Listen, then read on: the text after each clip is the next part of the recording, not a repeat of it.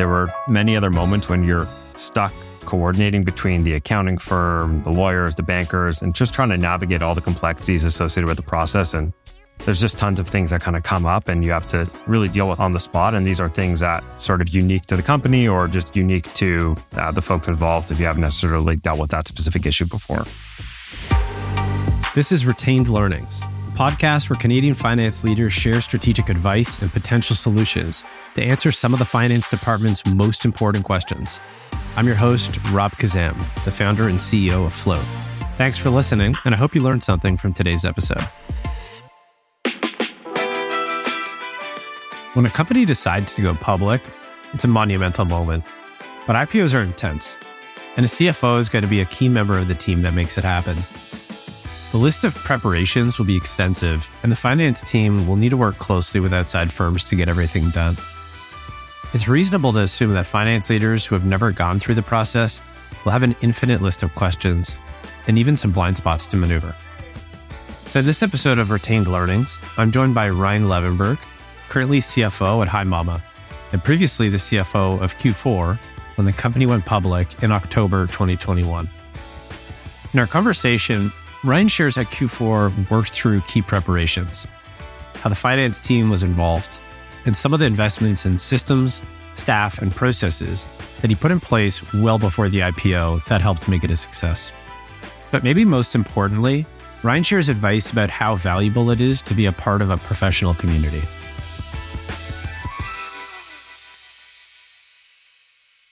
Ryan, thanks so much for joining us on Retained Learnings. To start, I'd love to hear a bit about your career background and what led you to join Q4 in late 2014. Yeah, Rob, thanks for having me on uh, on the show. So I have a pretty typical background, I would say. I spent uh, five years prior to joining Q4 at PwC um, in the audit practice there, and what was really unique about my experience there is I actually was exposed to a lot of different types of transactions uh, in addition to just a regular sort of audit work. I was hooked up with a bunch of partners that were doing a bunch of debt work, IPO work, uh, M&A work. So I saw a bunch of really interesting transactions, albeit from the auditor perspective, which was quite unique.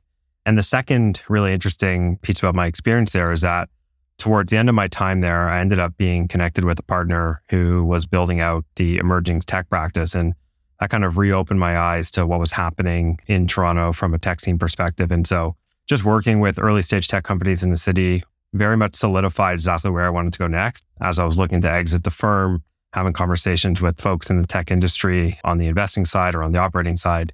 I found out pretty quickly that I wanted to be on the operating side. And so I think I made the right decision. And as you said, um, ended up joining Q4 in late 2014.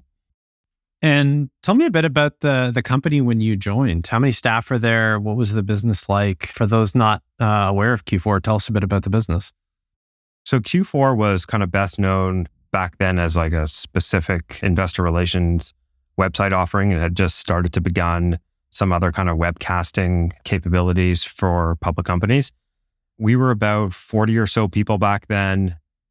About five months prior to joining, the company completed a Series A. Uh, and that was really the first amount of kind of, say, significant institutional capital that the company had raised. And that really set us on a on the kind of regular trajectory to being venture capital and then eventually private equity backed. What was the goal, the time of the company? Was it to go public? Was there a vision of, of a liquidity event in the future? I think everyone would love to say that the vision was to go public. I don't think that was the case. I think it was, you know, how can we build a, a large, durable, great business? And I think if you do that, then the outcomes sort of offer themselves up, you know, whether that be a M&A opportunity, ability to take the company public, or there's a, a private equity transaction that takes place. So as much as I would love to say, yes, you know, we, we absolutely knew we wanted to go public at that time. It was uh, much more focused, I think, on just building a great company. So fast forwarding to 2020, when you became CFO, how had the company changed? quite a bit. I mean, overall size and complexity, just number of heads and breadth of the operations. As I kind of just said, it was most known for sort of an investor relations website offering. And we had then um, expanded that into much more of a platform. So there was much more of like a multi product uh, component to it. We were also operating at, at that point in multiple geographies and had already completed a bunch of different M&A. And so It was not just an organic growth story anymore, but we were really thinking about how can we expand this from an inorganic perspective as well. And we were in true scale mode. We were trying to execute on a really ambitious vision, which was something that was kind of new to the capital markets and something that we were looking to to offer our clients that our competitors at the time uh, weren't necessarily doing. The company IPO'd in October 2021. Take us back to the day you found out that that decision had been made, you know, to proceed with an IPO. What was your initial reaction and what was the feeling on the finance team? In very early 2021, a lot of discussions with the board and bankers around, you know, what it might look like to kind of contemplate uh, proceeding with an IPO.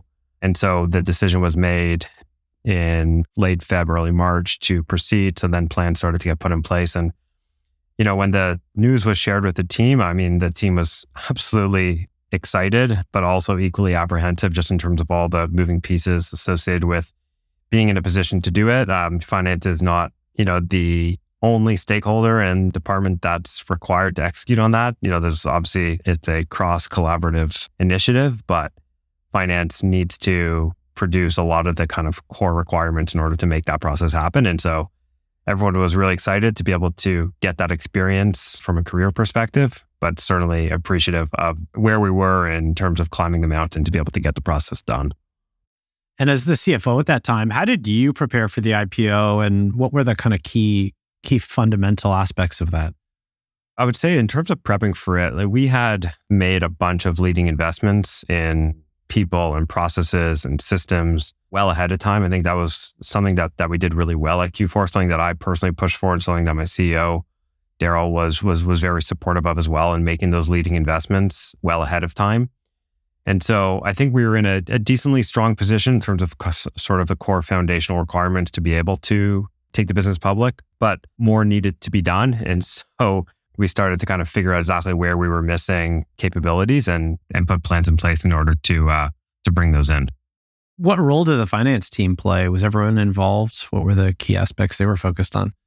Absolutely, every single person, top to bottom, needs to own part of that process. And even though a bunch of the planning work was sort of done in confidence and not necessarily shared initially, at least those that were in the tent at the time, really understood just how important it is for us to be able to close a month end on time and to get all the accounting done properly, really like all the assertions across the financial statements mastered as soon as possible. And so, even though we weren't necessarily sharing that news with everyone right away, it became very clear to all the managers, at least, around like what level of game we needed to kind of move ourselves up to to be able to be in a position to do that. How we did that was using this kind of single master checklist, I would say, that had probably hundreds of rows of different tasks and activities that, that we knew that we needed to complete in the right sequence to ensure that everything was kind of ready in time. And that was really top to bottom across all the main domains that are required from like a internal hygiene perspective to be ready to take a company public and then be a good public company after the fact. Any challenges you can share along the way that you faced in preparations? Yeah, so there are certainly many. I mean, the one that I would call out was probably the requirement that we had, which was to convert from US GAAP reporting to IFRS. And that's just not something I would necessarily suggest doing alongside the process. It creates a lot of complexities when you're a decently large enough business and there's a lot of historical kind of technical transactions that have taken place and you need to go through all the differences and start to think about the, the business differently. If there are implications around your P&L, your balance sheet, to do it at the same time in IPO just creates a lot more of a headache because you have to sort of get up to speed with a lot of different accounting and then speak to it in market as well. But I think in addition to that, there were, you know, just many other moments when you're stuck coordinating between the accounting firm, the lawyers, the bankers, and just trying to navigate all the complexities associated with the process. And there's just tons of things that kind of come up and you have to really deal with on the spot. And these are things that, you know, maybe sort of unique to the company or just unique to uh, the folks involved if you haven't necessarily dealt with that specific issue before. So, post IPO, what really changed about your role in leading the finance function that we may not know or someone ought to know if they're going into an IPO?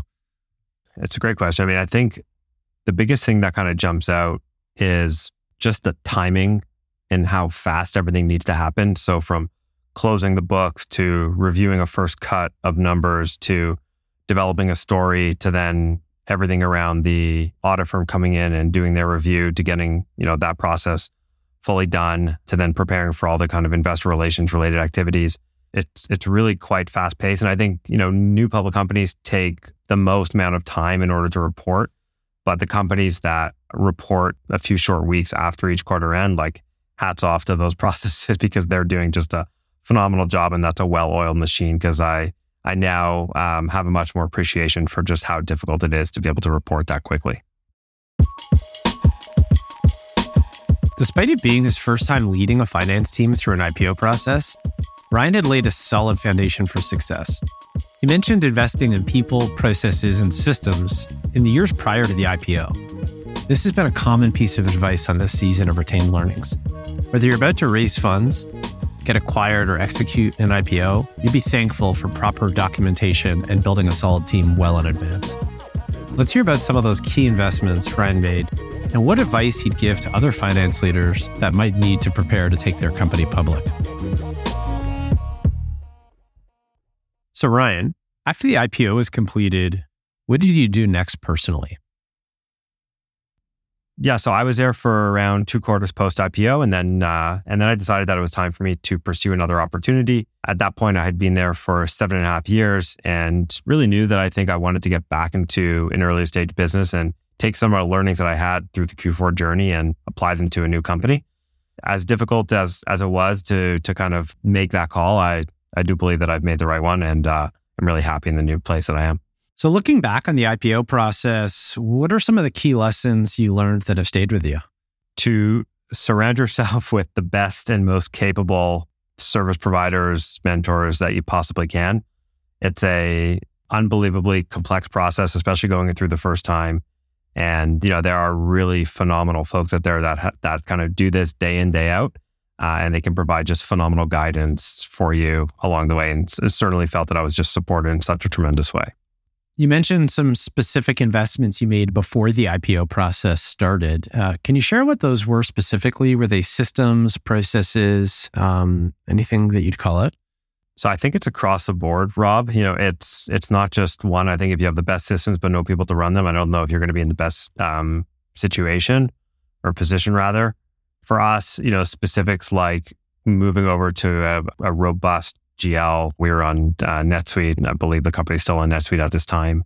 We had invested in solid FP&A software.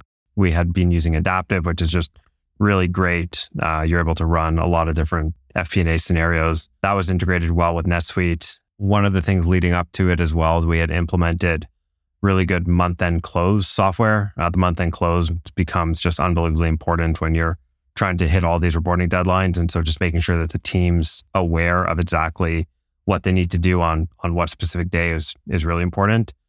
That's on the system side. On the process side, we were not 100% sort of um, of the way there. I think we had to definitely do a bunch of the process work after we decided to go public, which I think a lot of companies face as well.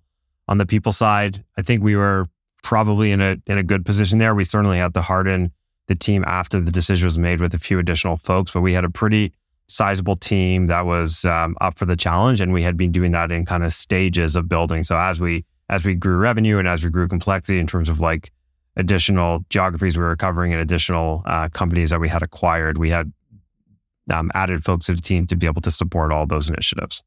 If you were to go through an IPO process again, any key things you do differently? So now, with the benefit of hindsight, maybe um, having timed the market a little bit better. But no, in all seriousness, I think you know the team did a, a fantastic job with the actual execution of the process. And if you were mentoring someone about to go through an IPO, what advice would you give them? So I'd start by saying that it's probably one of the most amazing processes uh, I've ever been through, and I just thoroughly enjoyed it. To rely on the skills that got you in the position to be able to lead that process. I mean, if if you're the CFO of a company and the board's entrusting you to be the one to kind of help take the business public, then that should give you all the confidence in the world to be able to run with it. But I think the advice would be, and I kind of just said it, is to to really surround yourself with the best lawyers, bankers, accountants, investor relations advisors, plug to Q4 on their capabilities and what they can do to support you. But they'll really guide you through all the complexities and just keep you in the right direction. And I look back on the process and just all the sort of know, late night conversations, weekend conversations that I had with all those different stakeholders in the process, and they they really are able to um, help you get your head straight and, and, and work through anything that's come up. And just a tremendous amount of respect for a bunch of those folks through the process. It sounds like communities played a, a really important part in your career journey and this IPO process. Tell us a bit about your experience building a community. As I understand, you're a, a key leader now in Canada in this area.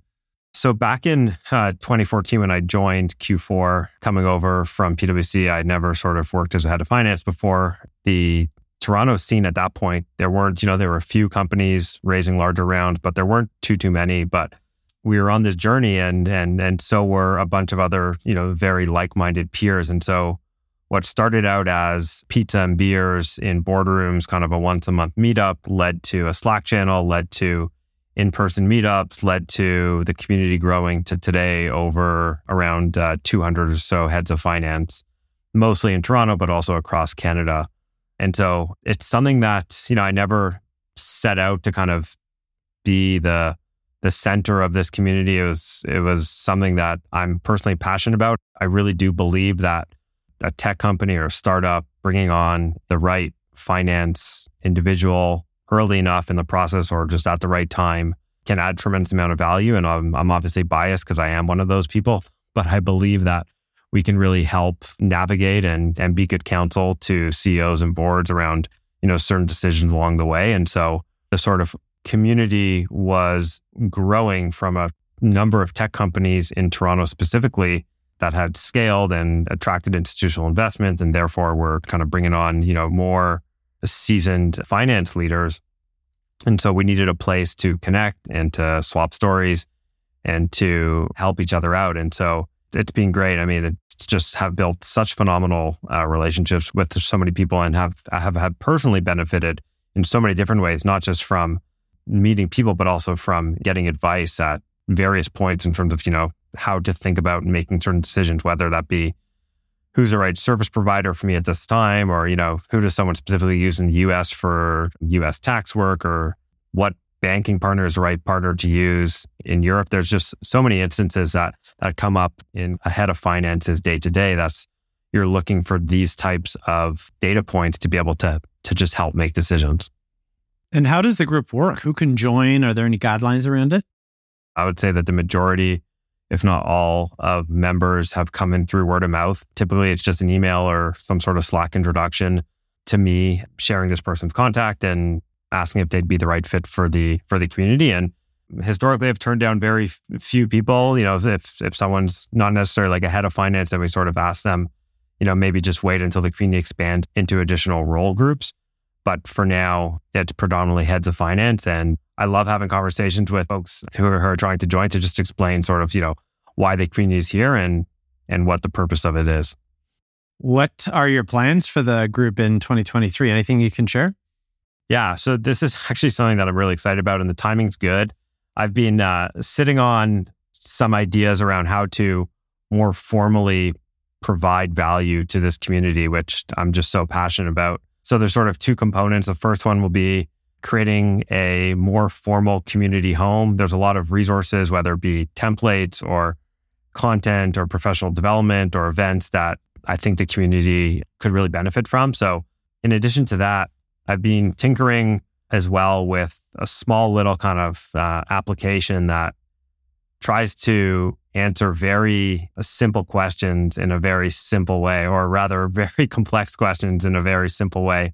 And that be it like, who is your tax partner in the US, or what software do you use for FP&A, or in your case, Rob, you know, what credit cards are most frequently used? These questions come up all the time in the community. And right now the community lives in Slack and a lot of these questions get asked and then the sort of answers disappear and it's quite hard to search for it. And so I'm about halfway through creating uh, a pretty simple web application that will aggregate this information and, and serve it back to the community so that folks can access the insights and really just help make better, faster decisions. And so that combined with uh, bringing the community into a more formal home online are, are two big things I'm really excited about for 2023. Awesome. Thanks a lot, Ryan. This was fun. I really appreciate you joining us. Where can our guests find more about you and the finance community that you lead? Yeah, thanks, Rob. It's super, super great to be here. Thanks for the insightful questions. Um, really great to share. I can be found on LinkedIn In terms of the community group itself, probably more to come in in in 23 when we roll things out more formally. So for now, uh, just hit me up on LinkedIn if you would like. Thanks a lot, Ryan. This was uh, this was fun. As a company founder, I can't stress how much I agree with Ryan. Surrounding yourself with people you trust, with people you can ask for advice to help guide you through the ups and downs of your business and career, is priceless. If you're going through the IPO process for the first time, there's going to be blind spots. There's going to be situations where you won't have all the answers. That's when a strong network of experienced professionals can help make you feel a little bit more confident even if it's as simple as hearing someone say you're doing the right thing. And if you're looking for advice about what systems and processes to use at any point in your career, a community of finance professionals is the best place to ask. Ryan's community is pretty good evidence that there are a lot of people out there willing to help. We know it isn't always easy to find them, though. That's one of the reasons I wanted to create this podcast. I wanted to give Canadian finance professionals the chance to hear how other finance leaders solve common problems. So I'd love to dig into what questions you'd like answered on a future episode of Retained Learnings. So tag at Floatcard on social media with your questions or suggestions for future guests. This episode brings us to the end of season one. I've really enjoyed the chance to speak with all the guests and hear their unique stories, and I hope you found their advice valuable. We'll be back with season two of Retained Learning, so be sure to subscribe wherever you listen to your podcast so you don't miss an episode.